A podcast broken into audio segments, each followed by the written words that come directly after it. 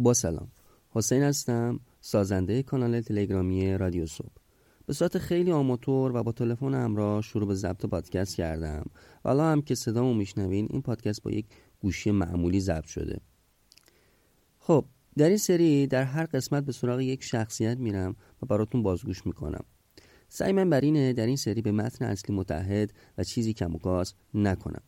منبع متن پادکست ها هم وبلاگ بسیار خوندنی پومودورهای شبانه با آدرس پومودور dot blog dot که حتما در قسمت description اپیزود آدرسش رو قرار میدم.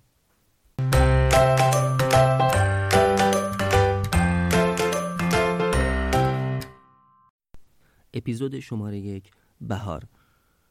بهاری که از خواننده های خرگوش سفید بود با بهار چت می کردم اون زمان از نرم افزار Yahoo Messenger استفاده می شد به نظر می رسید که دختر خوبی باشه. اون موقع دانشجویی که از رشته های مهندسی دانشگاه امیرکبیر بود و خیلی خوب نقاشی می‌کشید. عاشق خانوادهش بود. پدرش راننده اتوبوس شرکت واحد بود و بهار به این موضوع افتخار می‌کرد. تک دختر خانواده بود و همیشه شوخ و سرحال. به نظرم هیچ چیز توی دنیا نمی‌تونست ناراحتش کنه.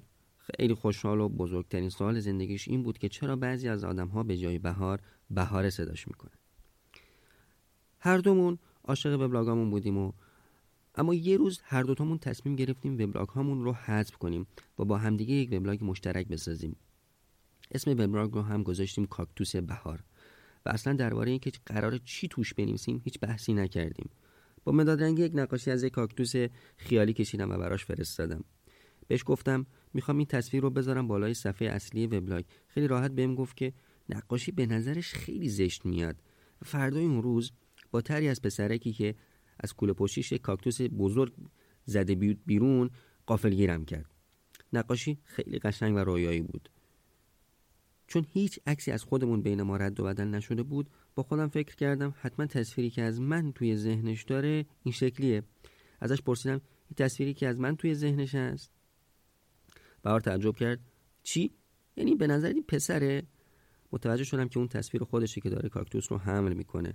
برای اینکه همه ابهامات رو برطرف کنه عکس خودش هم برام فرستاد. البته این حرفا مال خیلی سال قبله. من اون موقع یه بچه دبیرستانی بودم و چند برابر الان حرفی برای گفتن نداشتم. عمر وبلاگ کاکتوس بهار هم به یک سال نکشید. سر بهار شروع شده بود و نمی‌رسید چیزی توی وبلاگ بنویسه. منم دقیقا یادم نمیاد چی می نوشتم توی این وبلاگ. فقط یادم سبز رنگ بود و طرح خیلی ساده ای داشت.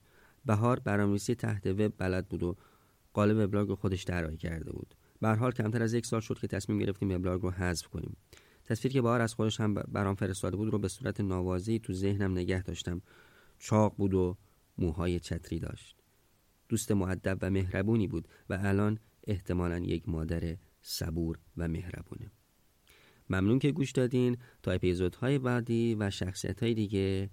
بدرود.